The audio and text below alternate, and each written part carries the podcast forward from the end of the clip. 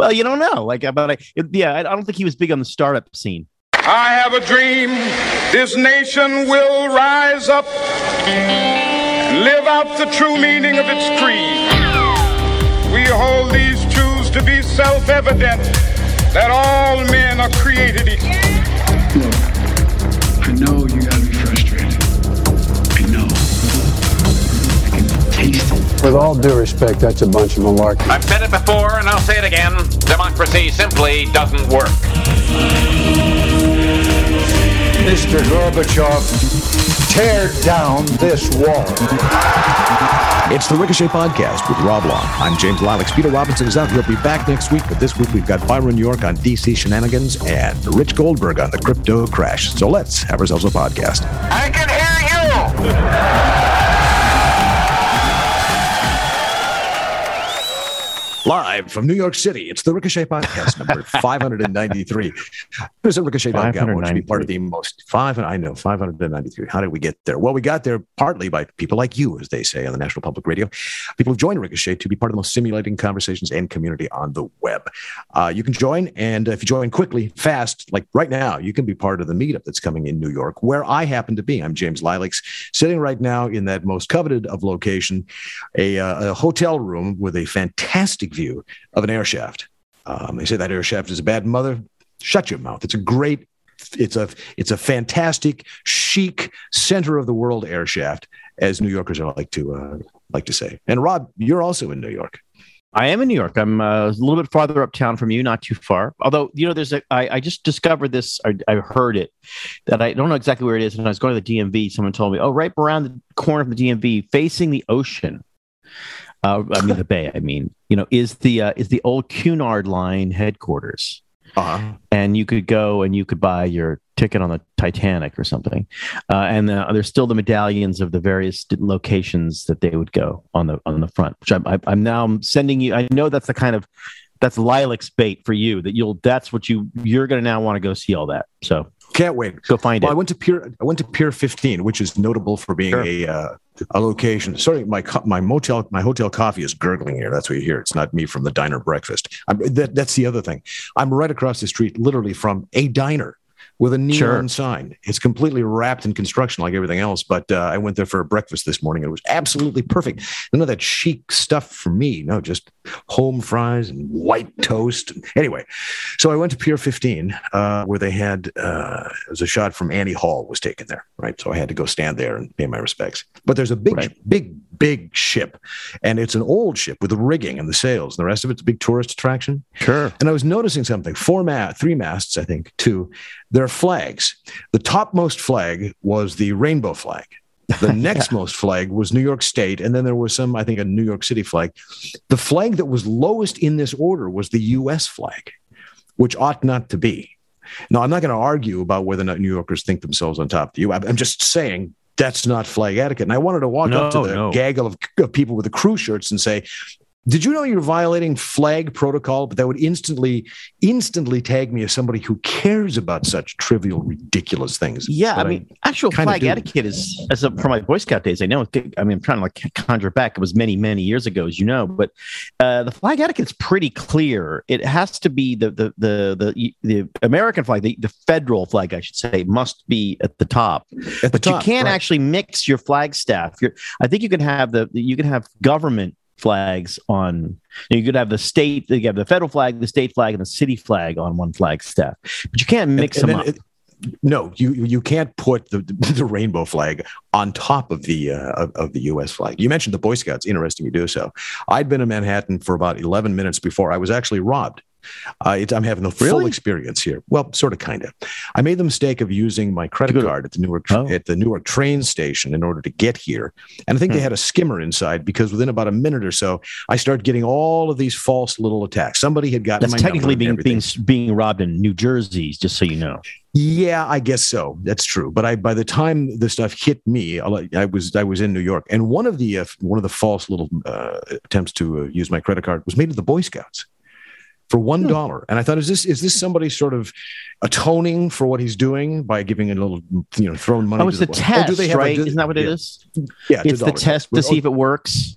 to see that the dollar is just like if it goes through and you don't Right. complain, then it works, and then they go and they. I mean, I'm sure it isn't. Uh, And they robbed sure it isn't. Oh, and if that goes through, they're going to give you. Uh, going to give a thousand dollars to the scouts.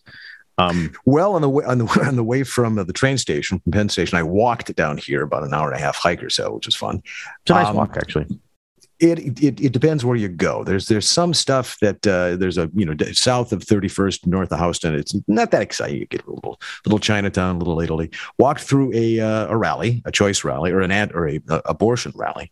The decision um, rally, they call it now. A deci- is that what they're calling it now? A Yeah, they have a rally. whole new way of uh, they they they they, uh, they they focus group some language. So it's not pro-choice anymore; it's pro-decision because you know some people, James, don't have a choice. To saying you have a choice implies some kind of privilege. True. And the ACLU came out today or yesterday, I believe, with a tweet that said the people who are most negatively affected, impacted by an abortion ban, uh, includes trans people and LGBTQ plus people. It would Hmm. seem to me that that would be a disproportionately none unlikely to, but whatever. We live in a world of strange equivalencies, right? You may have. Per- Perhaps somebody said this to you. Women are going to vote out the GOP in November because they're very angry about the Supreme Court decision. And also, women are very, very angry about the baby food shortage. Uh, that's a false equivalency, but do you, do you do you note that that is now taking on larger amounts of Right. uh, of unless of course it's just a Fox News thing. I think there was a reporter. Well, no, I think. I think it's true. I mean, I think it's, uh, uh, some things are. I think some things become uh, political um, sim- symbols or footballs, and they're stupid or they're silly, right? And some become political symbols, and they're meaningful because they represent something.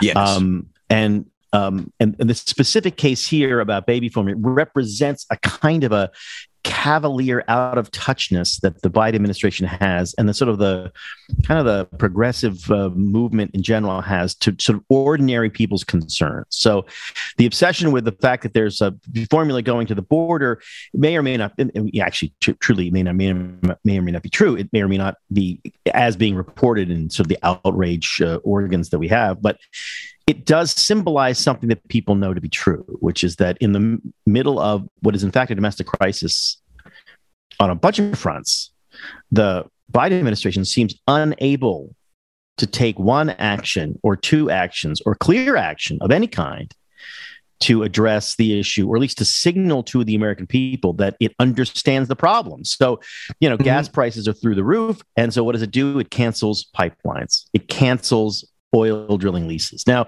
you could argue, well, those aren't really going to come online in time, blah, blah, blah, blah, blah. That may be matter. true. The psychological effect hasn't. It knocks down the price. It, it does everything. Yeah, It- and and it also su- suggests that the administration understands that you're in that there, there's trouble and it's trying to help. Uh, Mm-hmm. They're total cavalier, tin ear, um, not not tin ear. They're uh, utterly deaf ear to the concerns of the American people. Just it, it just it's staggering to me. In in a in a, I am not a doctor. I or not. I am not licensed to practice medicine in the state of New York, but a a president who was fully in command of his awareness facilities, meaning he was reading the newspaper, which all presidents do, or at least watching the news, which some do too much, or at least talking to his friends, which some do too much. He would understand that what he needs to do is go in the Oval Office tomorrow morning and fire a bunch of people, starting with his chief of staff, who is probably the most incompetent chief of staff we have had in the White House since I can't even remember when. Um, This guy cannot do the job. This is an administration that cannot do the job. And the fact that this is not obvious to the person sitting behind the big desk suggests that the person sitting behind the big desk can't do the job either. Um, the, this, these kinds of crazy mistakes, completely out of touch. Well, you know, what do you expect? I guess you, you, we're really talking about a guy who's really out of touch. But It- I find that very strange for a politician. They said they've been on it for months, right? They've been aware of this for months. Well, if they've been on it for months and they can't fix a baby food shortage um, by changing the labeling requirements, all of a sudden, you know, airdrops, air, Right. airlifting some stuff in. If they can't do it in months, it makes you wonder what else they can do. Now, as we've as we've been talking about for a couple of years here since the pandemic started, we've seen every single institution practically that we expected would be able to do the baseline minimum to keep things going has has proven itself to be inadequate to the task. And I'm not exactly going to say that the nation's baby food infrastructure has shown to be wanting here, but if they've known about this for months and they haven't done anything, and all of a sudden we're in the situation now where they're scrambling and you have people on TV talking, as I heard this morning, that we need a national stockpile, a national reserve of baby food, like they're going to hollow out a mountain somewhere and store the stuff. No, getting baby food on demand on the shelf is part of the expectation of normal daily American life. Going yeah, to the store and getting solves that problem, right? And and if out, they're going. If they're out at nine o'clock at night, they're going to restock whilst you sleep, and it'll be there when you get there in the morning. That's the right, baseline right. expectation we have of stores all over the place. So that starts sundering, and it makes you wonder. At some point, something is going to be is going to be illustrative and symbolic enough to be what I call maybe the Skylab moment. Do you remember Skylab. Yeah. Yeah, yeah. Very important. Summer I think seven, you're right. There's a cultural touchstone. Summer of 79, it fell. And now it was designed to do so. I mean, they expected that it, after it outlived its usefulness, it would Right. deorbit and tumble down. And yet, But Skylab falling was symbolic in a way because how you know a few years earlier we were going to the moon. Alice, we were flying to the moon, and now we put something in orbit and it fell. It just tumbled, and we had that sort. of The Right. whole feeling that we had in the '70s that our cars don't work and our leadership is bad and our money is crap and our culture.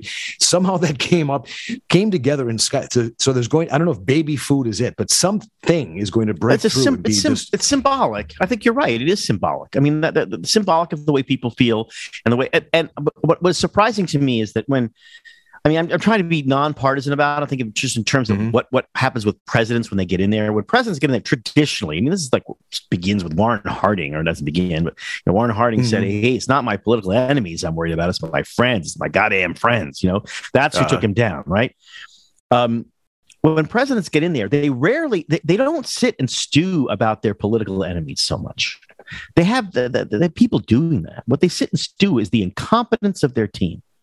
When they blow a gasket, when when when Reagan very rarely blew a gasket, uh, it wasn't because Tip O'Neill had done something or some opponent had done something. That's considered normal. That's the state of play. It's because somebody on his team had blown it and made him Mhm. look bad or look stupid or look flat footed. And you're not supposed to do that. And um, this guy, Biden, just doesn't seem to have an awareness of how rotten and incompetent his team is. Now, I would say probably the one area in which they are, I mean, I, they are probably following a policy that I disagree with with regards to Ukraine, but it seems like it's a consistent policy that they are executing. So I, I'm, I, I don't think it's incompetent what they're doing. I just think it's probably wrong. But their domestic policy, where we are a constellation of crises, right? As as as hilariously symbolic as a baby food shortage to uh, you know, political death, which is gas hike, insanity, inflation. They they just seem to be unaware of any of these or how to solve them or even how to look like they're trying to solve them. Instead, they seem to be doubling over, bending over backwards, trying to prove to the American people that they don't give a crap. That not No. only do they not care that gas is X number of tens of dollars of a gallon, but they think it should be 50. And not only do they not care that there's no baby formula, but they're going to give some of it away to some other people. Like it just seems so insultingly incompetent that um, I would feel more comfortable if I felt they were doing it on purpose, but I know they're not. They're just really, really bad at this. Right. It's hard to shift from saying we should have gas prices like Europe to saying we shouldn't have gas prices like Europe. They wanted it before because they wanted everybody to stop destroying the earth and making polar bears drown with their cars and the rest of it. But now, all of a sudden, it's the sort of thing that they might want to get around before the elections, but they're not going to, and there's not going to be enough time. Switching gears slightly, though, because we could, you know, talk all day about how these Sure, guys right. don't seem to know know what's going on. Um, there was a piece in the Washington Post. The reporter went out and asked a whole bunch of game companies how they felt about the Supreme Court decision. now, I read that To the I had reporter- to reread right, that to the- like, to the reporter's credit, he did go on Twitter and you know he did the uh, you know the usual lol y'all big mad triggered, and he explained that uh, with previous social uh, movements, George Floyd, et cetera, that uh, these companies had made a statement that they had put all black, you know, avatars up in their site to indicate solidarity. And since they'd done that, then he was going to ask them about this. Now, good point. Um, and so I'm not really all that concerned about the guy trying to gin up this story. What I am interested in is this is is companies that said maybe there's a downside to not leaping on the current thing. Maybe if we make peanut brittle, we should confine our comments to peanut brittle. But you can't do that anymore. I mean, the personal is the political, the political right. is the political, the economic is the political. So everybody has got to be out there with their flags flying, letting everybody know they're virtuous. And in this case, it actually comes back to bite some of them because they don't want to take a stance on that issue. It's also a more complicated issue. I mean, to be fair, I mean, uh, to these companies, first of all, it's bizarre to be calling up video game companies and asking them.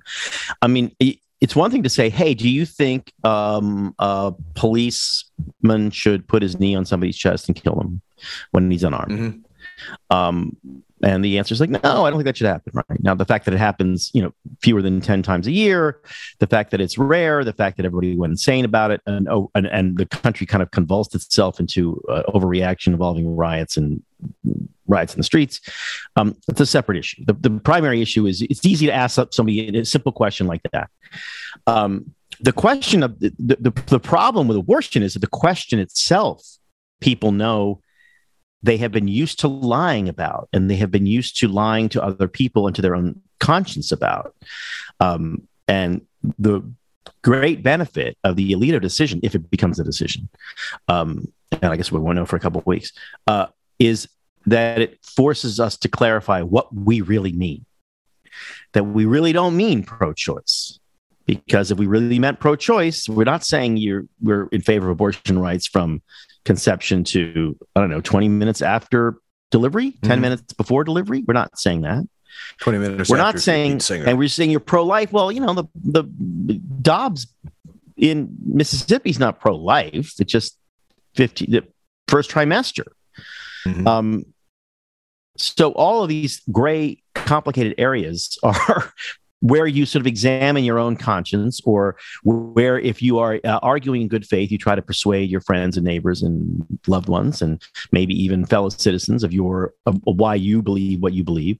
Zero of those things can be adequately discussed with a Washington Post reporter if you're an executive or designer at a game company. It just seems so stupid to me, and the, the fact that the entire and I, I say the pro the pro life co- movement is probably this way too, but I don't really.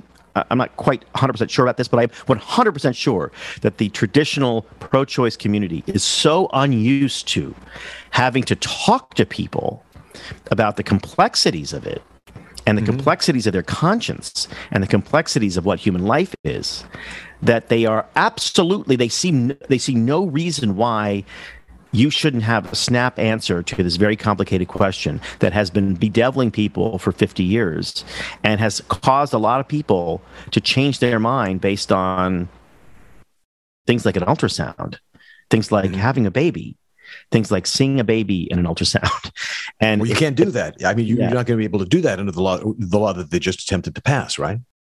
Yeah, there's a lot of that. So, I mean, that's one one of the reasons why that that law, instead of being a normal law appealing to normal people and codifying Roe v. Wade, which is a 50 year old uh, decision, went way, way, way farther than it needed to. Which is another reason why what is what is equally surprising to me that Joe Biden is a terrible president, an incompetent administrator as president, and his team is incompetent. Is that Chuck Schumer, who's been sitting in the wings in the Senate for so long, watching good and bad Senate majority leaders, is so terrible mm-hmm. at a job which has essentially given him so many gifts, which is his hands are halfway tied around his back, and he could get so much done if uh, if he could convince Joe Manchin and one one lady from Maine, pick any lady from Maine, uh, and he simply can't do it. He could have been the hero here, but mm-hmm. instead he's so in the thrall of the crackpot left wing um, that he got nothing done. And to, to me, it's just baffling. It's baffling. And and the Washington Post reporter asking game companies to to you know, snap their fingers and render a judgment on this, and the, their their inability to understand that this is actually a complicated issue. That good people, really decent people, some of them are even liberals, some of them may even be climate change activists, are on Mhm. the fence or in a gray zone about this. Um, doesn't speak doesn't doesn't make me optimistic for the chances of the big umbrella pro-choice movement to convince American voters uh, to agree with them, which is what the Alito decision asks them to do. And if if you're refusing to do that, if your argument is we hate we hate Justice Alito because he's going to make us have to persuade people, um, I don't know. That's not that's not moving me. Well, persuading people leads to compromise, and you can't have that. You talk about how it's complicated. If you pass or attempt to pass a bill which does away with all state restrictions, which does away with the ultrasound requirements, which even chips away at RFRA when it comes to forcing rel- religious institutions against their beliefs to commit to uh, to perform abortions, Right. then you are not interested in persuasion. You are you don't think that it's complicated at all, at all. It is simply anything that gets between this and that is wrong and is oppressive and patriarchal and handmaiden's tale and the rest of it and we have to put on our red costumes. Anything short of what they wanted to pass it tells you that there's really not much room or desire for complicated thinking or persuasion otherwise. Because if you if you need to be persuaded then you are wrong thinking and you are wrong thinking probably for reasons that have to do with christianity or patriarchy Full stop on that because we want to talk about something else. As I mentioned before, I am in New York and I am in a hotel room. And I got to tell, I like this place. It's a great place, but I am just not crazy about the sheets. And just not. Uh, I mean, they'll do. It's a bed. I'll sleep. It's New York. I'm exhausted by the end of the day. But it's one of those places that advertises. I think that they've got nine thousand thread count or something like that. Did you know that thread count is an? It's, it's a myth. It doesn't matter how many threads your sheets have if they're not the best threads possible. Boll and Branch uses the best 100% organic cotton threads on earth for a superior softness and a better night's sleep. Their sheets aren't just buttery, breathable, and impossibly soft to start with. They get softer with every wash, and that's what happens with me. I get, you know, I sleep on them, Boll and Branch. So it's when you go elsewhere and you're not sleeping on Boll and Branch that you realize the difference. I mean, these sheets might be new. I don't know how many times they've been used and bleached and washed and the rest of it, but I guarantee that they are the worse for wear for having been used and washed and bleached, unlike mine at home, which are as soft today as they were, well, softer than the day I got them. Signature hemmed sheets, they're called, from Boll and Branch. They're bestseller for a reason. Boll and Branch uses the highest quality threads on the planet for a superior softness and a better night's sleep. The sheets are made with threads so luxurious they're beloved by three, count them three U.S. presidents. They feel buttery to the touch and they're super breathable, so they're perfect for absolutely every season. Boll and Branch did not acquire over 10,000 stellar reviews for no reason. No. When you get the best sheets in the market, people notice. They're so confident that you are going to love them. Boll and Branch gives you a 30-night risk-free trial with free shipping and free returns on all your orders. So head over to Boll and Branch to get total sleep satisfaction. Get 15% off your first set of sheets when you use promo code Ricochet at bollandbranch.com. That's B-O-L-L and branch.com. Boll and Branch. Promo code Ricochet. And we thank Boll and Branch for sponsoring this, the Ricochet podcast. And now we welcome back to the podcast Byron York, chief political correspondent for the Washington Examiner and a Fox News contributor. His work has been published in the Wall Street Journal, the Washington Post, the Atlantic Monthly, Foreign Affairs, and the New Republic. He's also the host of the very essential Byron York Show podcast, available at, uh, well, this little thing we got going here called Ricochet, ricochet.com, the Byron York Show. Byron, welcome. How are you? I'm doing great. Thanks for having me. Oh, Hey. love to. Uh, Rob, go right ahead. Oh, I was just say, hey Byron. So so up until um the the Alito opinion leak, um, I you know we would all be on this podcast saying, look, I don't know, I don't know whether it's going to be the full red wedding for the Democrats in November, a modified red wedding. Um, I don't know whether all going to go down or or most of them are going to go down. It was just a degrees of disaster, and then this weird thing happens because weird things always do happen. That kind of puts it all a little bit just off kilter, and everyone's got a different spinning a different scenario here. Um, uh, if you're the Democrats, you've got to be clinging to this like a life raft, right? We're going to make a big deal about this. And if you're Republicans, you've got to be looking at polls thinking, well, wait a minute, we're actually, we're actually not out of step here. Maybe this is a winner for us, even though we've been kind of running away from it for a long time. Um, in the general, I mean. what do you think is going to happen if you drop a, put a a big assuming the alito decision is the decision that's handed down or basically the decision you put a drop of that in the political a big drop of that in the political brew for november what's going to happen well i think republicans still win i mean i think that's the the, the big picture here uh, obviously the leak itself which got a lot of people including me pretty agitated is not going to matter. Uh, if the Supreme Court overturns Roe versus Wade, that's going to matter. now, I've I think there's no indication at all that whatever the court does, including overthrowing Roe v. Wade, will outweigh the um, the uh, effect of inflation uh, on this these coming midterms. In some cases, will not out, outweigh the effect of crime.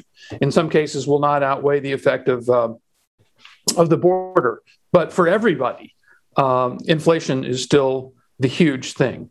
Now, I'm not one of these people who says the Roe decision would not have any effect, because I think it will, and I think it will certainly fire up some parts of the Democratic base because mm-hmm. a lot of the research showed that uh, Democrats were just not very interested in voting uh, this November, and this will get some of them interested in it.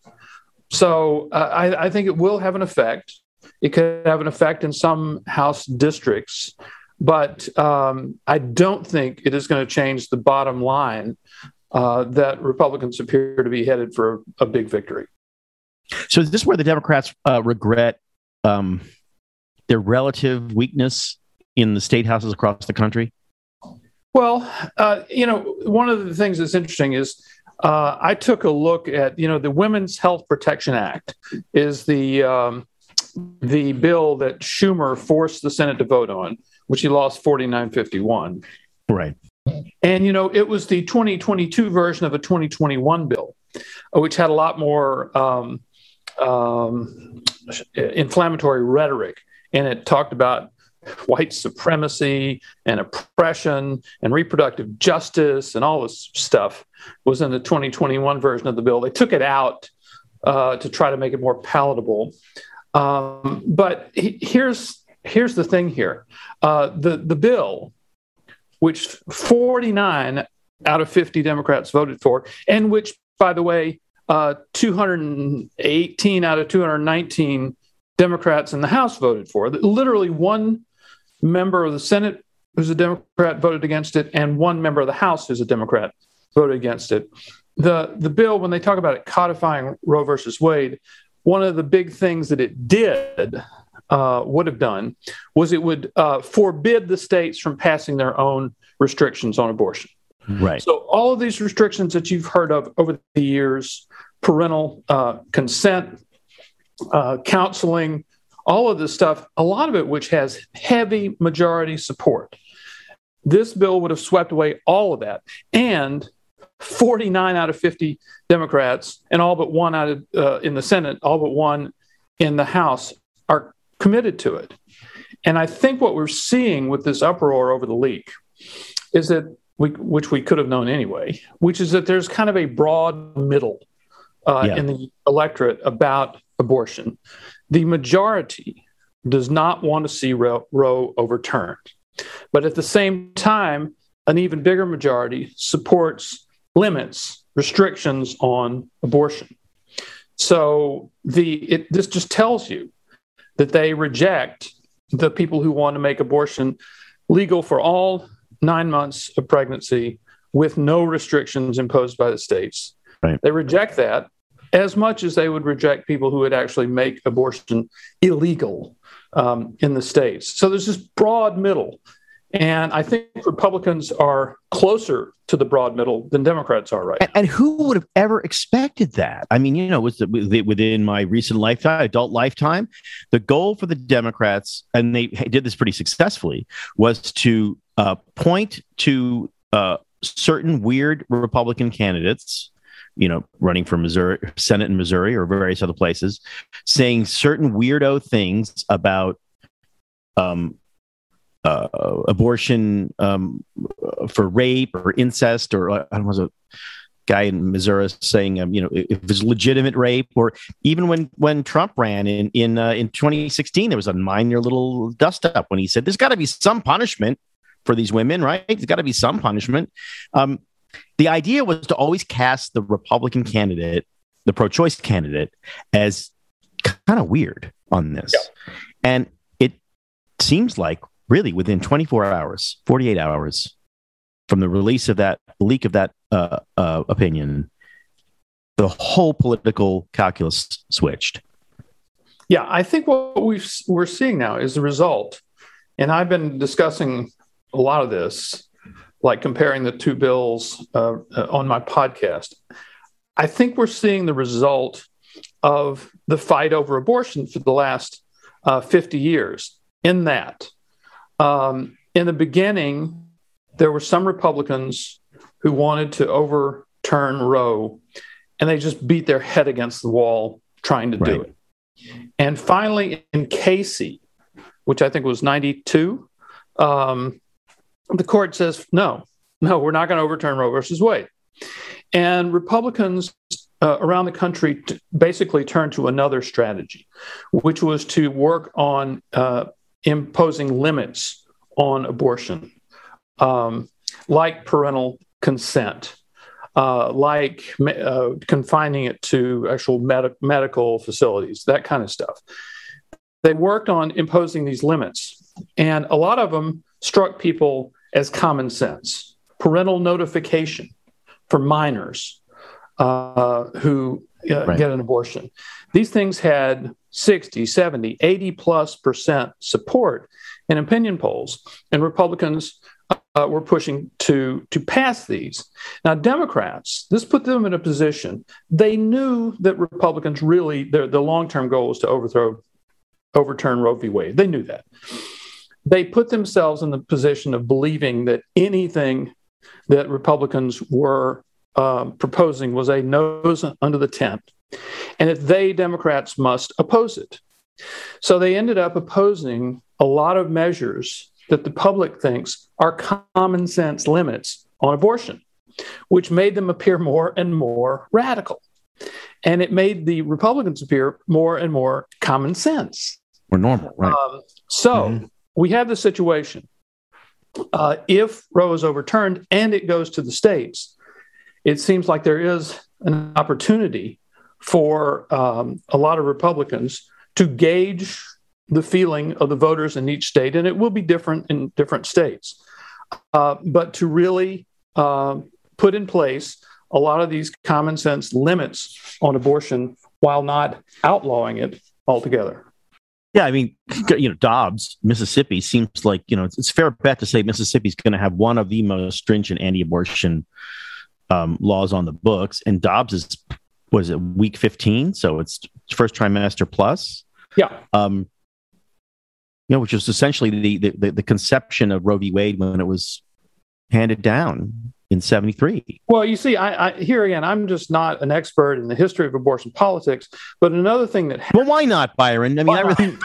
the other had you on happened, here for a reason. I mean, the other thing that happened while Republicans were working on these um, these common sense restrictions is that there was the the rise, uh, the growth of sonograms. Right, and right. that really changed a lot of people's uh, yeah. image of the fetus.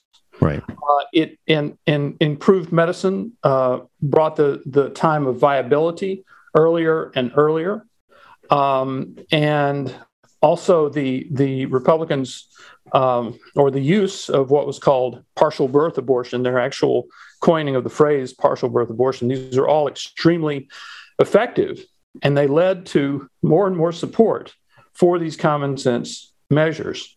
Um, now, you could say that, you know, if the court were a political institution, which clearly it's not, um, that they would just uphold the, the Mississippi law. You know, 15, right. then you'd have a political debate over 15 weeks.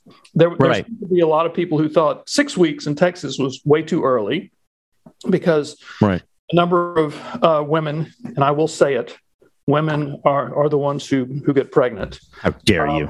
Um, a, a number of women. Okay, but I mean, but people now. are having. I mean, the thing about it, which makes it so, so surprising to me, is that people in America. I, I think these are silly, but they're doing it. They're having gender reveal parties Yeah. at what 18 weeks, 18, 21 weeks. That's when that's that that occurs. Like so, they're having scheduling parties. They're celebrating the baby. If you don't want, having. if you don't want the baby, it's not a baby. It is Right, but what I'm saying is that this is a cultural thing that's. If happening. you do want it, it's, it's a Right.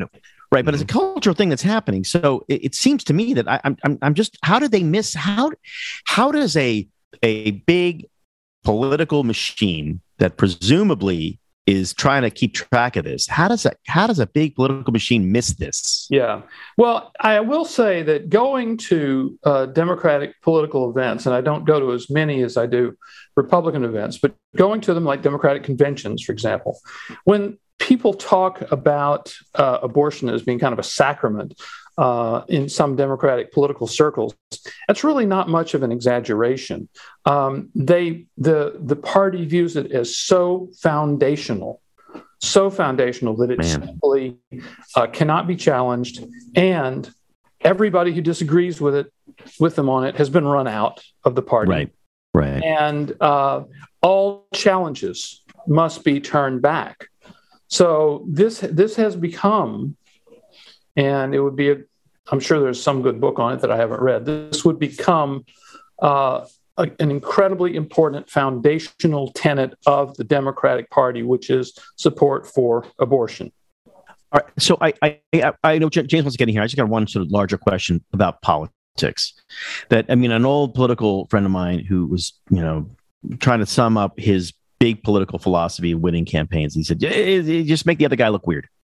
The other guy's gonna look weird. if you look normal, he looks weird, then you're fine. And you're looking at a, a, a president now. We were just talking this before we got on. Um, his response to uh, you know, five dollar a gallon gas is to cancel drilling leases and um, and and uh, decertify pipeline pipelines. His response to baby formula shortage is to send free baby formula to the border.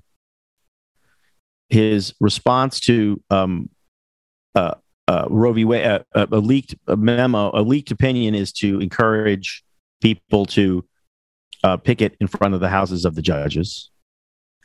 Um, h- how did they get so out of touch? I mean, h- how how did they get so bad at this? I mean, at, at some point, aren't they looking to try to mitigate the damage? I mean, if you were a Republican strategist, this would be you couldn't write a better script for the other side. How did they get? on the leak part, I, I look. I don't know who leaked it, and I don't know what their agenda was, but I do think there's a good chance that it was leaked to get it out, uh, so that there could be the kind of uproar, firestorm, and protest that we have seen, while there was still time to change the vote, the decision. So Okay. Democrats are not going to condemn these protests because the protests are the only thing they see is having That's the turnout. possibility of changing the decision. Now, it may just cause Okay. the five votes to dig in. Now, on the broader picture, you know, Joe Biden was always thought to be a man who wouldn't be a good president. Uh, he ran, he ran twice, and there was never, never anybody outside of the Biden house Well, now that you put it that way, who thought he would be a great president. So now he's older. He's he- he'll be Yeah. 80 in November, and he has slowed down. He has lost a step, but he's still not a good president. And he wouldn't have been a good president if he'd been uh, elected at 55 years old or 60 years old. He wouldn't have been a good president. So but I guess what I mean is like but- is but but I, I didn't expect it to be so different. I mean, um, a president, any president, President X, President Trump, President Clinton, President Bush, whatever, facing a free fall in popularity the way he has, widespread disdain from the voters, a drubbing in November polls. I mean, why why are there not heads rolling? Why are there not heads there on are, sticks? There are these foundational beliefs that are causing uh, problems.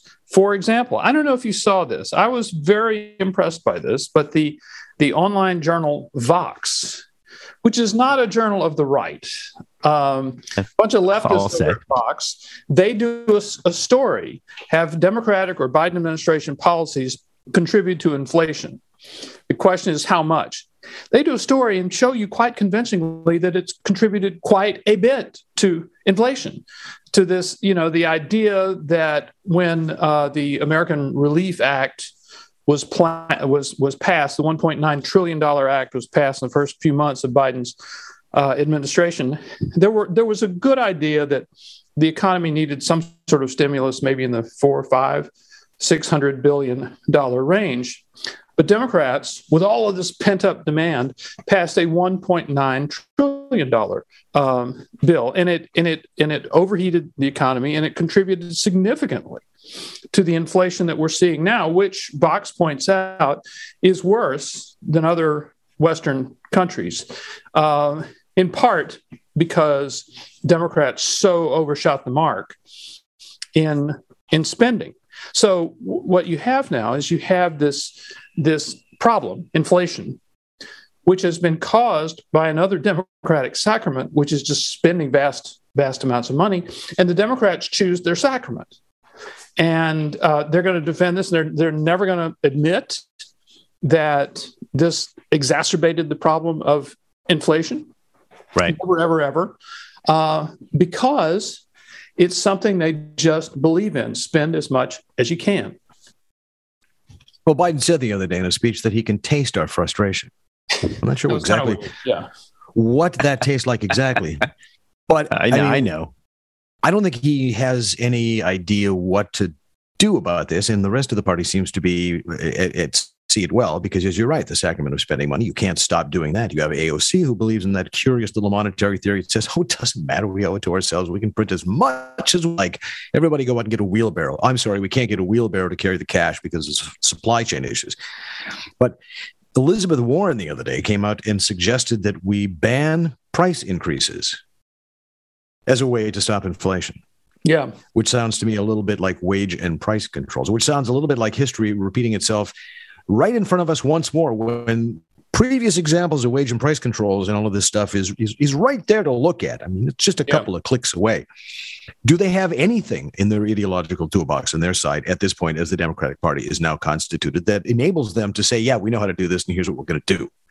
They don't. Well, do they?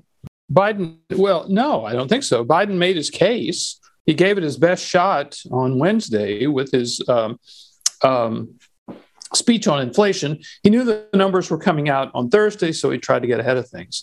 But he really didn't have a lot to offer. He blamed the pandemic. Uh, he blamed Vladimir Putin. Um, he blamed Rick Scott, the the senator from Florida. He blamed the oil companies.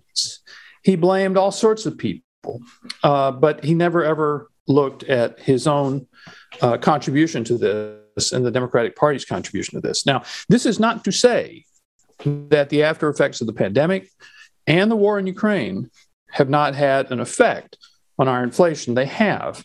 But Biden and his policies have had a significant worsening effect as well. So when he comes out, he can't say that he talks about cracking down on the on the oil companies. He talks about achieving, let's say, energy independence, except they call it real energy independence, which is somehow we're going to all become uh, we'll be driving electric cars by 2030, and that will somehow uh, reduce inflation. They're out of ideas because the things that they have put off the table, like not spending not passing more 1.9 trillion dollar bills, they they won't put off the table. Yeah. Well, we indulged a lot of this stuff because we were fat and has- happy and everything was going well. Okay, they can talk about electric cars. Okay, they can talk about solar and windmills and the rest of it. Oh, we're making lots of gas. We're an energy exporter right now. Go ahead, have your little fantasies. But now the crunch. Now we're out of gas. The price is expensive. We've got no baby milk on the shelves, and inflation is rampant. And like I was saying before, you know, I'm waiting for the Skylab moment. If you remember that, Byron, when in the 70s it seemed as if the American trajectory was that of Skylab, but we know that's not the case. With a dynamic, vital, and uh, pro- country like ours that can change course fairly quickly. I hope. I hope. Anyway, whatever course we take, the Byron York Show will be there to describe it for you. Byron, thanks for joining us in the podcast today. Been a pleasure as always. Thank you. Always enjoy it. Thanks. Mm, great fun. You know, I am right now myself. Uh, close to Wall Street. I could probably go over there right now and uh, and and watch my investments uh, vanish.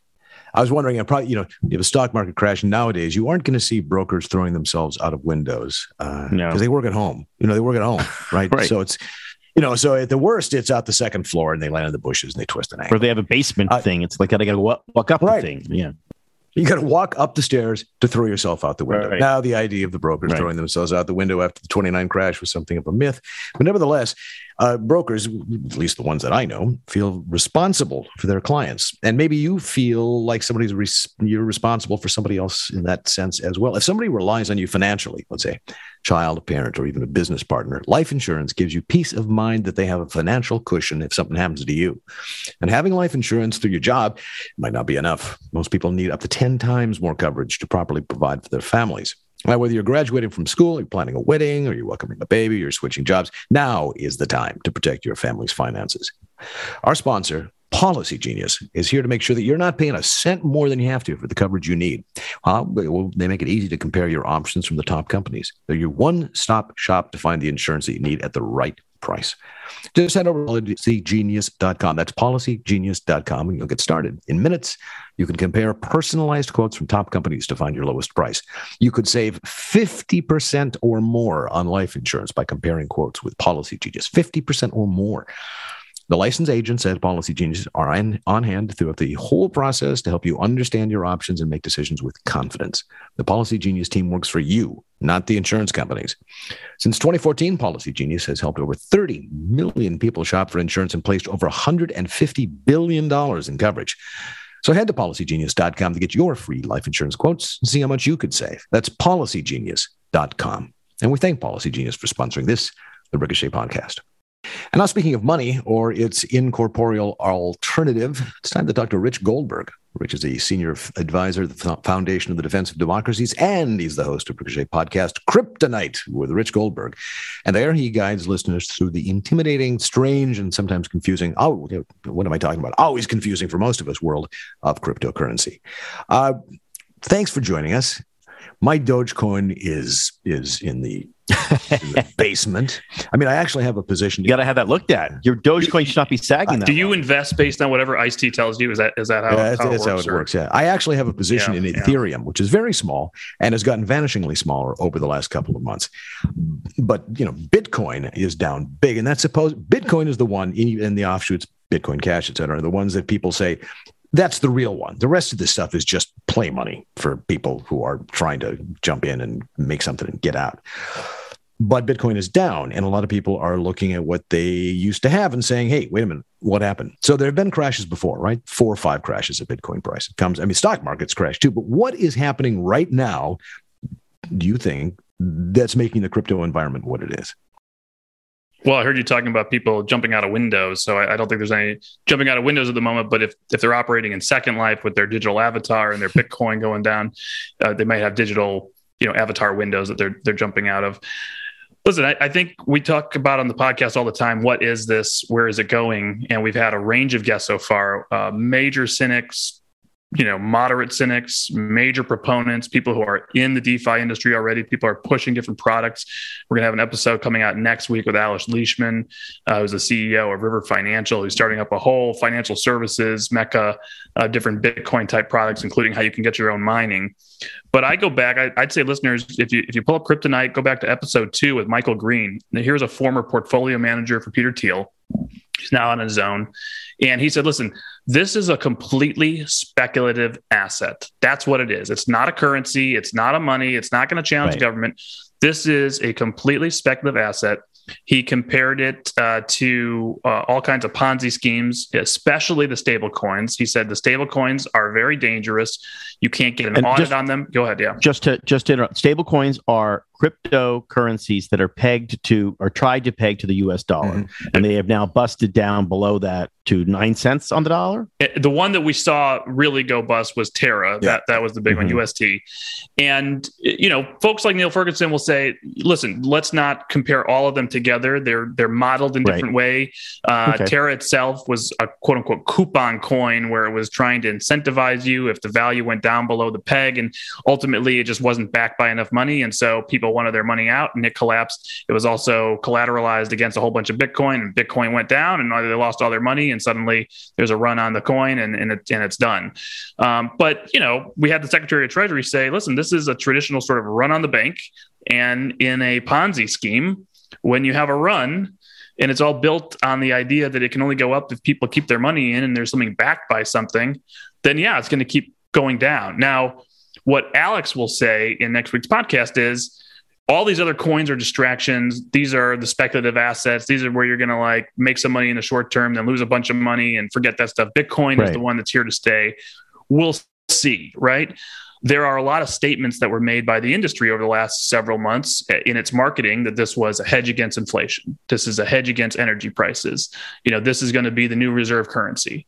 Well, I certainly wouldn't want to get paid in Bitcoin. Uh, I I wouldn't want to go home with my paycheck, right. and you know, which is what El Salvador has tried to do, and what others have proposed doing.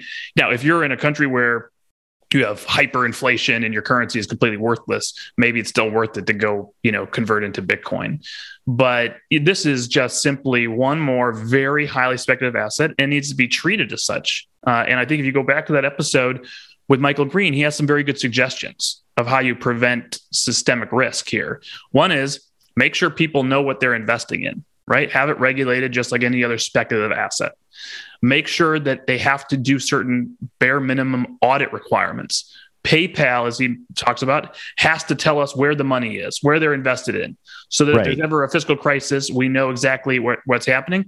The stable right. coins don't produce audits, right? They all have, they all need to be required to do that. Uh, and then at that point, you have your eyes wide open, and if you want to go and you know bet the farm on something and you know. But no no no one is suggesting that bitcoin or ethereum or solana that they, these are uh, uh, have been manipulated right? It's just that that people feel like hey money's tight. I got to buy my groceries and things with actual money. I got to get out of this. Is that kind of what i mean when when when people feel the pinch they get out of speculative frill investments of all kinds. Correct. That are they are they they are not um 100% uh, they take their profits, right? I mean, I'm just looking at my Coinbase, and uh, you know, I should I should get out of Bitcoin now because I, I made money on it over the past ten years. What am I doing? Like, just get the money now. I can use it to spend things. I can, I can fill up my car with that money, um, and I can't do nothing with it now. Is Bitcoin? Isn't that a wise strategy? It, it, could be. It could be a wise strategy. If if you are looking for a hedge against economic uncertainty, and Bitcoin is not that anymore, then you just treat it as any other speculative asset that you own. But when when, when could you and, argue that yeah, Bitcoin was a hedge against uncertainty? It seems like it's the one of the most volatile assets there is. Well, this is, I mean, I'm, it's not my words. This is the crypto industries. I mean, you should look at some of our right. guests, listen to our guests that we've had on there. Uh, we had one person on who was going down to crypto Bitcoin conference in Miami a few weeks ago, and yeah, he's selling this whole that. product of how to go on payroll and have your gig economy workers paid in crypto and be able to invest with it. And I was like, why would you want to do this? Said, well, this is the future. This is the hedge. And this is what you know, people say, like, you need to have this because it's the hedge. And it's not a hedge. It's not. It's completely tied to the overall economic downturn when people are avoiding risk, they're getting out of Bitcoin clearly. You listen to like Anthony Scaramucci and others on television saying, mm-hmm. well, that's today, but it's not in five years. That's not in 10 years, right? I guess we'll see, right? You know, you it, you never want to sell the down, right? You don't want to sell on the way down in any sort of asset. If Bitcoin has enough backing, which it clearly does for now to withstand based on all the institutional investors that are still in and getting in, you know, and we think the overall market is bottoming, may not be a bad time to buy in for a short term play, right? If, if, uh-huh. if, if, that's what you're looking at. But to think that this is where I want to keep my money long term doesn't make a lot of sense until there is far more regulation, far more transparency in there. Otherwise, um, you know, you're really just sort of like in the middle of institutional investors making big, big bets, losing money, gaining money, and you, the investor at home, are probably going to get totally hosed. Well, they'll say that you don't need those audits because the nature of the of the blockchain itself and all the mechanisms by which these things are verified, proof of work, et cetera, means that you don't need auditors. It's it's inherently fraud proof. That may be true for Bitcoin, but for the rest of these, I have to ask, what is the difference between then, between Bitcoin and all the rest of these other coins? Or is Bitcoin plagued by the same thing that eventually will drag down these insubstantial, meaningless little items in the you know in, in the cloud and the blockchain down to zero? What makes it? If you had money today, why would you say to somebody, "Well, if you're gonna if you're gonna go for crypto, go for the Bitcoin"? Well, Bitcoin is still sort of your standard base, right? So it's operating under its own formula and it's still being mined. And while it absolutely still will fluctuate up and down based on how many people are participating. So that Ponzi scheme feel, I think, is still there overall, right? There's still going to be some sort of value so long as people still hold it. It's still being mined. There's additional people out there. There's demand. The other, you know, financial uh, sort of ideas that have been cooked up, some of these coins, the tokens, the stable coins, the alternative coins, that they're now based on different metrics, different calculations, and they're leveraging this to pay for that, Peter to pay for Paul. And so when the music stops and, and there's no chair for somebody, Terra collapses, right? So you know, nobody's saying that Bitcoin's going to collapse down to zero overnight. I don't think anybody's predicted that. Um, these smaller coins, you know, it's possible people looking at Tether was tested, I guess, over the last 48 hours. They went down below their peg, they're back up because they had enough institutional backing to, to stay afloat. But, you know, all of these things are very, very interesting. We still have so many institutional investors getting in. We're seeing this marketed now in sports, celebrities, right? It's not going away. It's part of our reality.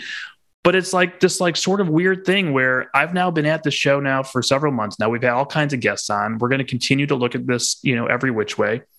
And it's like I, I personally just don't want it. You know, mm-hmm. I, I, I, that that's like my conclusion. Like, I don't need it. I don't want it. I don't think it's my future. I'm good. You're missing you know, out. And, you're missing out, man. You're missing out on community. You're missing out on all the new ways we're going to transform. Everything's going to be on the blockchain. Listen, there's something. I mean, the the other side of this, the other part connected to it. It's not a it's not a cryptocurrency, but in that digital realm, conceptually, are NFTs, right? And NFTs strike me today like the penny stocks they are a way for people who are mystified by the whole thing out there, don't have enough money to get into it big, but want to participate. And so they feel like this is their way of getting. So you have people who have not a lot of money, but enough that they can throw 250 bucks, 0.0027 ETH or whatever, and get a little thing. And I've been studying the way that these things are marketing and it marketed, and it's it's fascinating. Every one of them has this language about community and about what we're doing together, almost to the point where I think that it's coming from somebody who's not necessarily a native speaker of English. That they're that the, the daily run of mints of the pointless, ridiculous NFTs. If, if, if it all came out of China at some point, I wouldn't be particularly surprised. But anyway, so you get this NFT, you get into this this strange, bizarre world where you're you're mining honey and your honey coins are used to slurp the monkey, and the monkey token gets you access to the metaverse space where they're in a fight against the Boyd Board Yacht Bored Ape Yacht Club, so you can't go if the system checks to see if you've got a token from the yacht. I mean, it's just to me, it's an alternative. You're way deep on this. You are way. We need to have you. We need to you. yeah, what you got to have on at night. You can. Oh you can gosh. use two wow. slurps. You can two, use two slurps on a monk's is what I'm telling you. But it, well, it, we, it's a it's a it's like a religion. It takes the place of actual social interactivity, and and people feel like they're doing something new and modern, and it's going to make them money, and it isn't we interviewed an expert named Michael Greenwald. Uh, at the time, he was still at a family office uh, doing financial advising. He's now moved on uh, right after our episode aired to run Amazon's global strategy for digital assets going forward. He's thinking a lot about the cloud and its applications, cryptocurrency, and what's going to happen if there are central bank digital currencies and the Fed has a digital dollar and all these kind of things. So I asked him, you know, explain to us NFT, go through it, understand. He said, well, actually, I just went through the process so I would see it with my own eyes and understand it and be able to explain it. He said, listen, th- there is a niche world for everything, right? The art world itself is a niche world. And if you put a value on NFT art and, other you know forms of it, and you say this is how much I think it's worth, and this is unique, it's the only one in the world. uh, then there's going to be people who want it and people who want to put it on their digital you know walls or whatever. It's going to be on their phone. It's going to be on their frame tv in their living room whatever. And say i i have this nft of michael jordan you know of whatever. Now me personally i want the actual rookie card. I don't want the nft i don't i don't really get it. But there are people out there who do. They're willing to pay big bucks for it. And his point is like listen you're not you're not an art collector. You know that world is not massive right? But but there's going to be a world of nft and there's a value for it and it's going to move and we should have concerns about money laundering just as we do in the art world itself and in other uh, situations. And we need to be very cognizant of it and put controls in place. But he's very convinced that you know he's in love with the nft he bought and he you know thinks other people are going to stay in that space and it will continue to have value. And it, it, one interesting thing i thought was he said because of the blockchain attached to it, every time it moves ownership, the original artist could still get a royalty. Right, right. That's With, that's what's interesting to, for people in the larger art market. The idea of a blockchain ledger for you know physical three dimensional art sales. Right, which which makes sense to me. Which makes sense to me. The NFT you know, uh, you know, a lot of these things are just it, it's, it's an acquired to taste. a JPEG.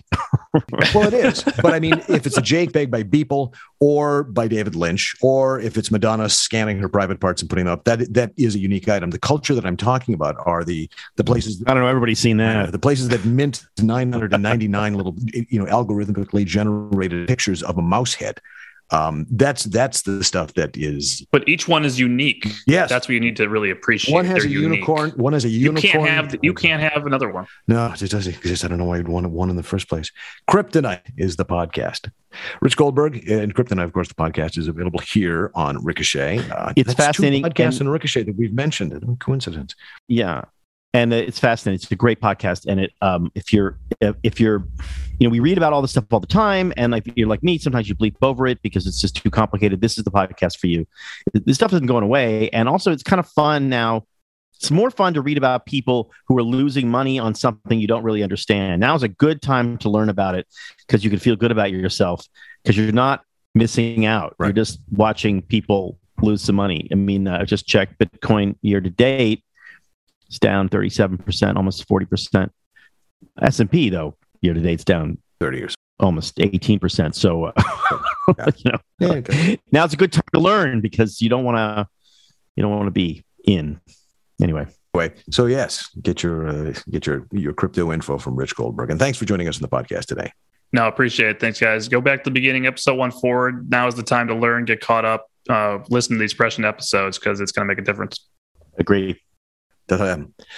Well, uh, you know, I'm sitting here in my hotel room. As I said, we're going to come to a conclusion soon, but I'm staring up at this television set, this enormous TV set right above me here. And when I first turned it on, it told me that I could watch Netflix. Well, you know what that is? That's a thing about that.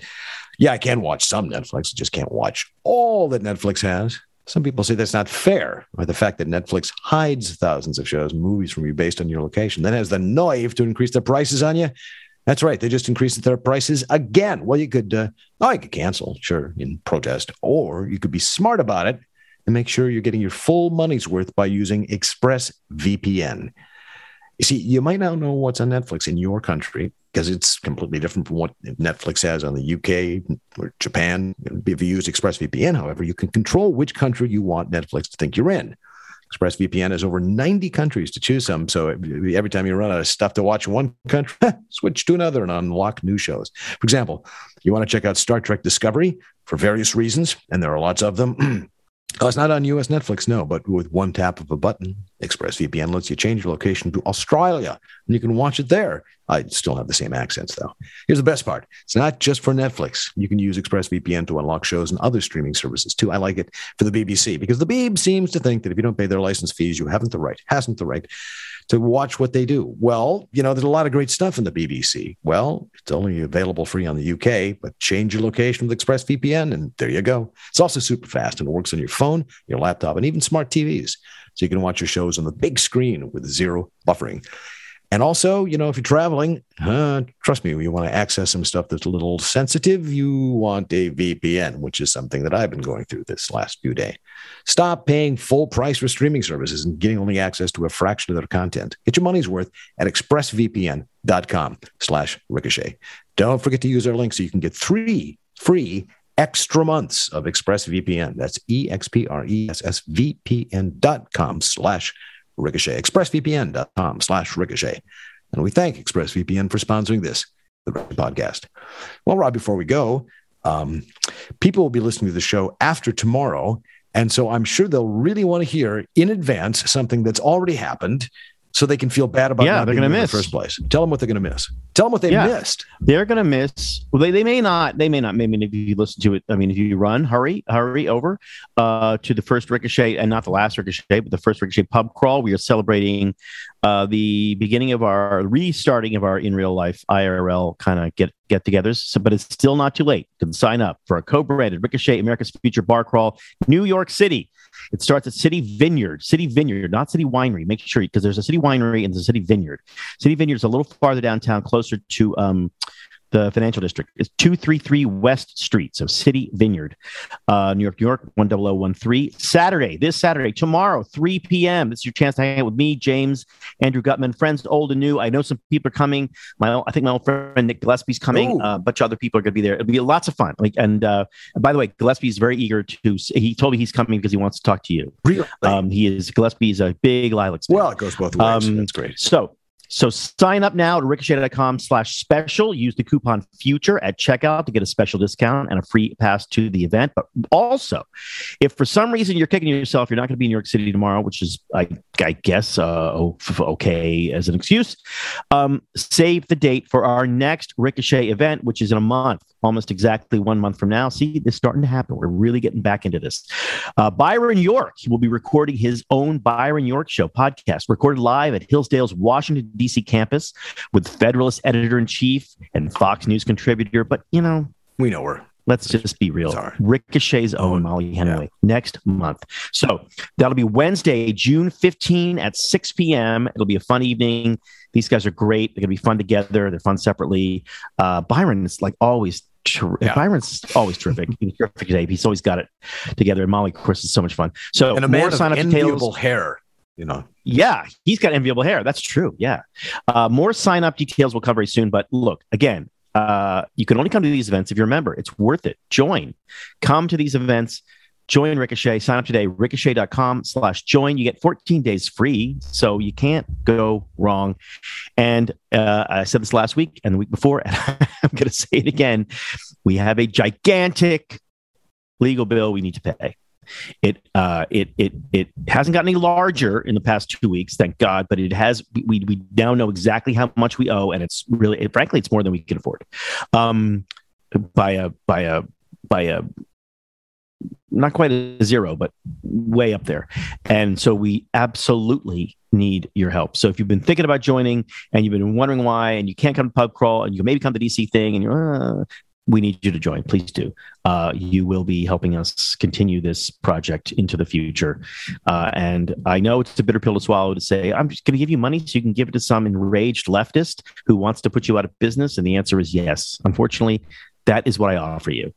Um, but uh, we need it, and we would like you to uh, join and be a part of not, the up, struggle it's not up there with blood, sweat, and tears as a as a as a leader.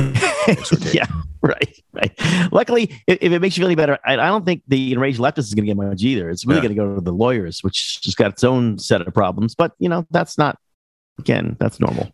Well, walking around New York City this morning, I noticed a lot of people were downcast, wearing black, and the rest of it, and very sort of in a somber mood. And when I stopped one and asked and said, "Why, why, why the long face? What seems to be the problem?" They said, "Well, it's it's Jen Psaki's last day as a White House press secretary." A lot of people are Yeah, taking a lot of people are taking this hard. Uh, it's going to be replaced by Karen Karine. There's an e on the end. Jean Pierre. Yeah. I, I don't know how to pronounce this yet, and I'm I sure don't know. for that. Karine Jean Pierre, who was uh, getting a lot of attention on the left before the historic business about being the first black openly gay female to fill the role. Couldn't care less. What matters is her ability to tell the truth as in as much as they can in that job, I suppose. And I am looking some forward to somebody Right. who is going to not circle back and be as as, as condescending as Miss Psaki was. I know that she was revered, that she she handled all those rapscallions in the press corps, you know, that that ravening pack of angry people who every day took her to task with the most forceful sense. However, did she do it? But are you sad to see her go, Rob, or are you do you actually wish sometimes that this whole institution of back and uh, uh, forth lying and posturing was just simply perhaps abandoned, and we do it once a week? And you know, I'd rather have question time in the house, but but I, I think it's dumb kabuki, right? Because the people who care end up just saying what they say, and then it appears on the news channel that you've already Right. selected that gave you the news the way you want to hear it. Um, and none of it can cover up the stuff that matters. And the American people, the big people in the middle, the ones who kind of don't watch Fox News and kind of don't watch MSNBC or even CNN, just kind of like live their lives. Um, they don't watch this stuff, but they, certain things get through to them, and those are the things that really are more about management than about you know Jem Sack, Psaki Saki. She can try all she wants. Um, I think she can do all she wants. She can try all she wants to spin, but she's only spinning people who either totally agree with her or totally disagree with her. It's really kind of a waste of time and money. What the by the time it gets to that lectern, um, they've already lost or won. It seems to me because that means the administration has kind of lost its way. It is it's neither touting its successes nor uh, uh, explaining away its failures. It's already kind of lost the thread of the conversation. You have to kind of be winning already. Um, and I I'm surprised that um, you know I mean it took Clinton a while to figure it out. Uh, Obama didn't really have to figure it out because the press was so incredibly lick spittle and compliant and would just of repeat whatever he said. Um, of course, everybody hate, they all hated Trump so much that every every single one of those press briefings was just this, you know, horrible, vicious, bitchy back and forth, no matter who was at, at the lectern. Um, so uh, you know the, these things. I think. I mean, if I were president, I wouldn't have them. No, I would just. I, I think there I would try, turn it into like a little little coffee room, and people could come and get a cup of coffee and a donut, and then I would pass out little sheets. waste of time. And like let everybody read it. Yeah. I'd like to go back to what they have, in the, you know, in England, question time, where the where the where the president actually goes and stands there in the well and, con- Oh and get and gets questions put to him. And there's yays and nays and, and groans and the rest of it. I would love that, except that we don't we don't really have a uh, you know We don't have politicians who are able to spontaneously craft the amount of oratory required to make their also point like we ever. have equal These branches of uh, we have equal branches of government. So why should these these why should these these low rent congressmen get to question the president of the United States? It's like they don't know. Like nobody.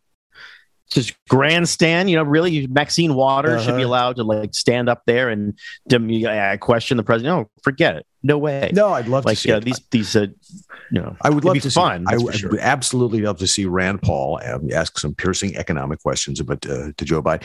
To wrap everything up, you said at the beginning of the show that you thought the Biden administration was being reasonably competent in their Ukrainian policy, even though you didn't agree with it. And I wanted to give you the opportunity to tell us what you didn't agree with it. Well, I mean, I, I said re- reasonably competent in that they they have a policy, and that policy is to kind of thread the needle in a uh, and to play for time and to sort of herd the Europeans in a kind of a weasel wordy half half kind of way, uh, slowly along and try to make slow uh, um, progress with with Europe, with the French, and with the Germans, and and in that sense, I suppose you could say that they have been um, that, that they that's a that's a policy, they they they have executed that policy. Um, it seems to me that what they've done is they've been extremely lucky. They've been playing for time, and time so far has been um, kind of on their side, but not really on their side. It's been on the side of uh, the, the Ukrainians. The Ukrainians are the ones who have uh, uh, literally skin in the game, blood in the game. Um, you know, Mariupol is going to fall to the Russians without a doubt, and all the people there are going to die, and the Russians are going to kill them all. Um, that's I mean, I went was briefed on this on, on uh, Tuesday night um, from very knowledgeable people, and it was, uh, you know, it's it's, it's grim. Um, there's probably uh, the Russian army is, cl- this is I'm just repeating what I heard, so I'm not I'm not these, these are people who've been studying this. Russian army is uh, you know very very close to actually falling apart to, to pure disintegration. Um, uh, they can't because of the way they've been deploying their troops and because of the troops specific troops they've been deploying including fsb troops meaning the internal Mhm. security troops that are now in the ukraine and the uh, untrained raw recruits are now in ukraine and the training officers the training corps that are supposed to train the new recruits are also in ukraine so they no longer they don't have new recruits they don't have anybody to train those recruits we're talking about a six month period for the russians in which the russian ability to fight will be degraded uh, until maybe December, January 2023. So the two things could happen. One, three things, right? One is the Russians could dig in, in which case they stop trying to take more territory. They just try to hold what they've got, which would be the smart thing for them to do. Two is they to keep going for broke, depending on what the Ukrainians do. Three is they try to make a mess in Moldova so they can start bargaining away Moldova uh, to keep uh, the whatever gains they have in the east. Um, what they don't count on, and which right now the Ukrainians probably couldn't muster, is a Ukrainian counteroffensive, which, if it came in the next eight to 10 weeks, could actually break the back of the Russian army, um, which is something that um, is either a policy or it's not a policy. It's certainly not a policy of the Europeans. I mean, Macron said this week that we should be looking for ways not to humiliate Putin. Uh, it's unclear whether it, it, it seems like it's not a policy for the United States. But I think the United States policy and the Ukrainian policy are going to start to diverge. Because if you're Zelensky, if you're Ukrainians, you're like, well, wait a minute, w- w- why are we putting up with all of this? Uh, and by the way, it is, according to these guys that I talked to, it is a bloodbath there. It is not. This is the, the, the Russian atrocities are staggering. Everyone who is even on the fence of saying, well, you know, the Russians, are, and uh, my advice to you is to sort of clam up a little bit because you're going to be, it's going to be really ugly soon. And it's going to be revealed just how bad they have been. Just the the sheer number of civilian deaths, the sheer number of mass graves, the sheer number of like what they've been doing, the filtering. They call it filtria, filtraska, where they go through systematically through a town and and and execute civilians um, for having certain character traits. Um, uh, so, so if you're Zelensky, you're like, well, what's this all been for? It, we, we want the original borders of Ukraine restored. Um, so he may, why should he make a deal? Maybe he should fight, maybe a counteroffensive rather than a defensive action, which means they need artillery. Right, which they're getting. Uh, more than they're getting they're getting very Which- expensive, Right. very powerful, very accurate artillery. Which which Right. the more they push north and east allows them to hit the supply lines and the rail lines and and, and do damage Right. the likes of which they've never done before. So yes, it has been bloody and it's been hard. But uh, if you want to look at if, if you had to throw your lot in with one or the other purely on the question of morale, where would you go? Oh, the Ukrainians for sure. Absolutely. 100%. I mean, it's like they're, Right, they're defending defending their country as, as opposed to the Russians. yeah, 20,000 Russian dead is a, an, an, uh, uh, probably an underestimate at this point. I mean, it's staggering what the, the, the disaster of the Russian army. The, the problem, of course, is that they're nukes, right? So w- what happens to the nukes? The, the, the, the complication is that we have no evidence that he's not going to use the nukes anyway theater you know tactical theater weapons. Anyway so we we don't really have that much leverage over him. It's as if the the theory is from the west is always okay well if we do x y and z then he won't use the nukes. But he might use them anyway. It actually might be at this point in his rational best interest to use them if he wants to preserve himself and his power. Um, Use them how and where, though.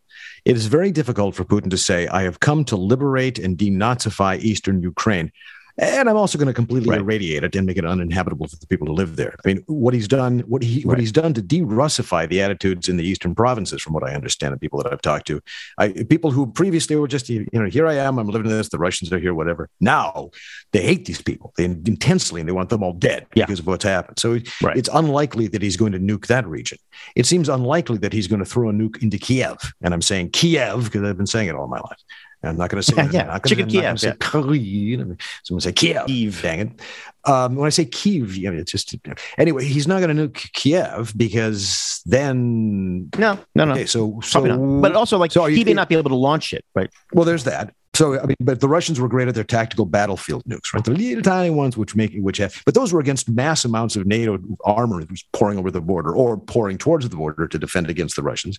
So there's, I mean, who are you going to nuke? I hate to make a Ghostbuster song out of this, but if you've got the Ukrainian forces dispersed and doing all kinds of very clever communications, there's Right. command and control is Right. so much better, obviously, than the Russians. Um, who's there to nuke? It- It'd be better to use chemical or biological, which and the biological, you know, again, what are you going to do? Give them smallpox while they're hiding in the forest? They run.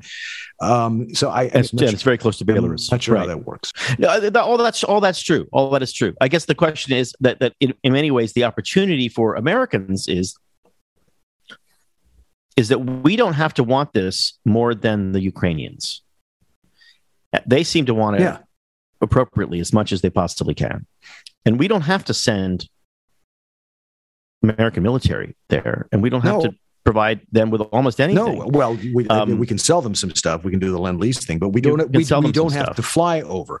We don't have to send troops. no, You know, you don't have to do are there a couple of advisors on the ground? Probably. Are there a couple of you know? Is there some back and forth coordination? We've all. I wish the administration wouldn't say, uh, well, "Yeah, we've been helping them with, with satellite information." Sure, absolutely. I mean, shut up about that. Can we just keep our That was mouths dumb. shut Yeah. about something? But you said that the policy interests diverge because um, Zelensky wants the whole country back. And Macron doesn't think that Putin should be weakened by this. I'm not particularly, you know, saddened if he is. But Biden has said he's evil, he's a monster, he has to go. I mean, the Biden administration has said, Yeah, but they walked it back. The yeah. regime change is part. They now they can back. walk it back, but what world leader, having learned that the president of the United States wants them dead, says, "Boy, I hope Right. they take that back tomorrow. I'm not going to sleep well tonight until they do." No, you can't take that. You can't. You, Right. So if if we take them at face value, then the administration and the left, which got in favor of this war for a variety of reasons, um, is now in the same page as Zel- Zelensky, and, and you're not going to see that divergence at all. The- the- Yeah, I mean, I think it's, it's. I mean, it's really a really. In, I mean, look, uh, people. I, I, I'm I'm not trying to sound cold, but I, it is also a fascinating situation, Mhm. right? Because you have uh, a leader who, until a year ago, um, if you uh, were watching MSNBC or reading the newspaper, uh, the New York Times, he was a brilliant super villain who was thinking five steps ahead. Mhm. Putin was so smart; he was altering the way Americans vote. He he he personally selected a U.S. president. That's how what's a genius he is. Turns out he's not that smart. If you had read certain um, very conservative American um, web publications that he was a, a proud uh, defender of traditional Western values, which is we know is not true either. Um, it, it, it turns out he's just kind of a a thug and a paranoid and gotten gotten weirder and more paranoid as he gets older. And the one thing the guy should have known, one thing every leader should know, especially as he goes forth and tries to invade another country, is what is the precise strength of his armed forces? And he didn't know that. He didn't know the one thing he needed to know. well, he couldn't. Um, Who's going to tell him? well, he Who's going to tell him that they? right, I, I personally right. presided over. he has recreated he has recreated the old soviet union in one institution the worst possible institution for it to be recreated. That's the armed forces Mhm. right? And that is not smart and that is not good thinking and that is not good leadership and that is nothing to be admired. And he's now in his sad little country sad country is reaping the whirlwind and it's too bad for them. Um, but for us, it's sort of fascinating. And it's also fascinating to discover how many complicated deals and understandings there are with this big Russian gas station, right? So now the Chinese are in trouble. I am personally thinking uh, I would, if I were the, if I were a presidentian president who wasn't sleeping most of the afternoon, I might call up the call up the Israeli prime minister and say, "Excuse me, what is exactly your precise position on the Russian invasion of Ukraine?" I think it's insufficiently on our side. You uh, you want my support for you in this country? How about you stand you you you make an obviously very clean call and say that Putin should not invade Ukraine. You, the Israelis have been really bad on this, Mhm. very very bad on this. Well, they got on. We've They got on board after the. Holocaust, after the Holocaust and the Zelensky Jewish Hitler questions.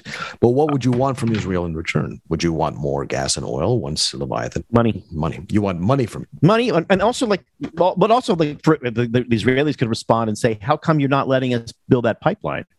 which of course the the um, Mhm. the stupid Bush, uh, stupid Biden administration Mhm. didn't let him do. Mhm. Well, we could go on and on about that, but unfortunately, we we Yeah. we tax we tax your patience as it is. And I got to save some little voice here for tomorrow because I know I'll be absolutely. I'm not Yeah. going to say another word today, so that I can speak loudly. You got to rest your instruments. So I can close talk to everybody because I'm going to be in New York, and I'll gesture a lot because I'll be in New York and uh, and all the rest of it. No, what am I talking about? I'll stand out like a sore thumb, like a Minnesotan doesn't know what he's doing. Forget Here it. Here we go. Forget about it. Forget about it. I'm walking here. I get it. Oh, we can leave with this. You know, I, I, I, New Yorkers disappointing me like you wouldn't believe because it used to be walking down the street, right? Don't make eye contact with, contact with anybody because they'll stab you, right? Or even worse, ask for directions. You know, just just walk, right? That's the New York walking style. Now everybody is is is hunched down, right? They're all looking at their phones. It's just absolutely weird.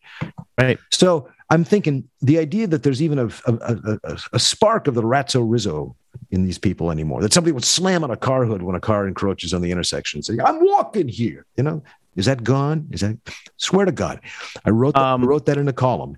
And then I stepped outside after I finished the column to write a cigar. and I'm walking out and I'm, there's a, this family that's moving down the street, mom, dad, and two little kids. And the dad says to the kids, what do we say if a car starts to go through the intersection and the kids like 7 10 both shout in unison i'm walking here. He said what do we Really? i'm walking. I'm charmed to my heart. I can't believe it. I, I said it didn't exist. Here literally is the father bird teaching his younglings how to properly respond when the car gets into the intersection. I was sad. So to my dismay they turned into my hotel. They walked to the elevator. I walked with them. They're not from here. They're not from here at all. So the only I can think if the New Yorker spirit like that is brought back, it's because of the immigrants. It's because of those who come to this great city and remind them of the character and spirit that they had, that they were indeed walking here. Without a doubt. Brought to you by Boll and Branch, Policygenius, and ExpressVPN. Support them for supporting us and join Ricochet today, won't you? Please take a minute if you won't. Please to leave a five star review at Apple Podcasts. Helps new listeners discover us, which helps keeps the show going, etc. Hope to see you on Saturday with Rob. It'll be great. Everybody else, well, we'll see you in the comments. Oh, by the way, Peter, Peter Robinson, remember him? He'll be back. He's just away. He'll be back next week. Until then, we'll see you in the comments at Ricochet 4.0 Next week. Tomorrow. Yeah, tomorrow. Ricochet. Join the conversation.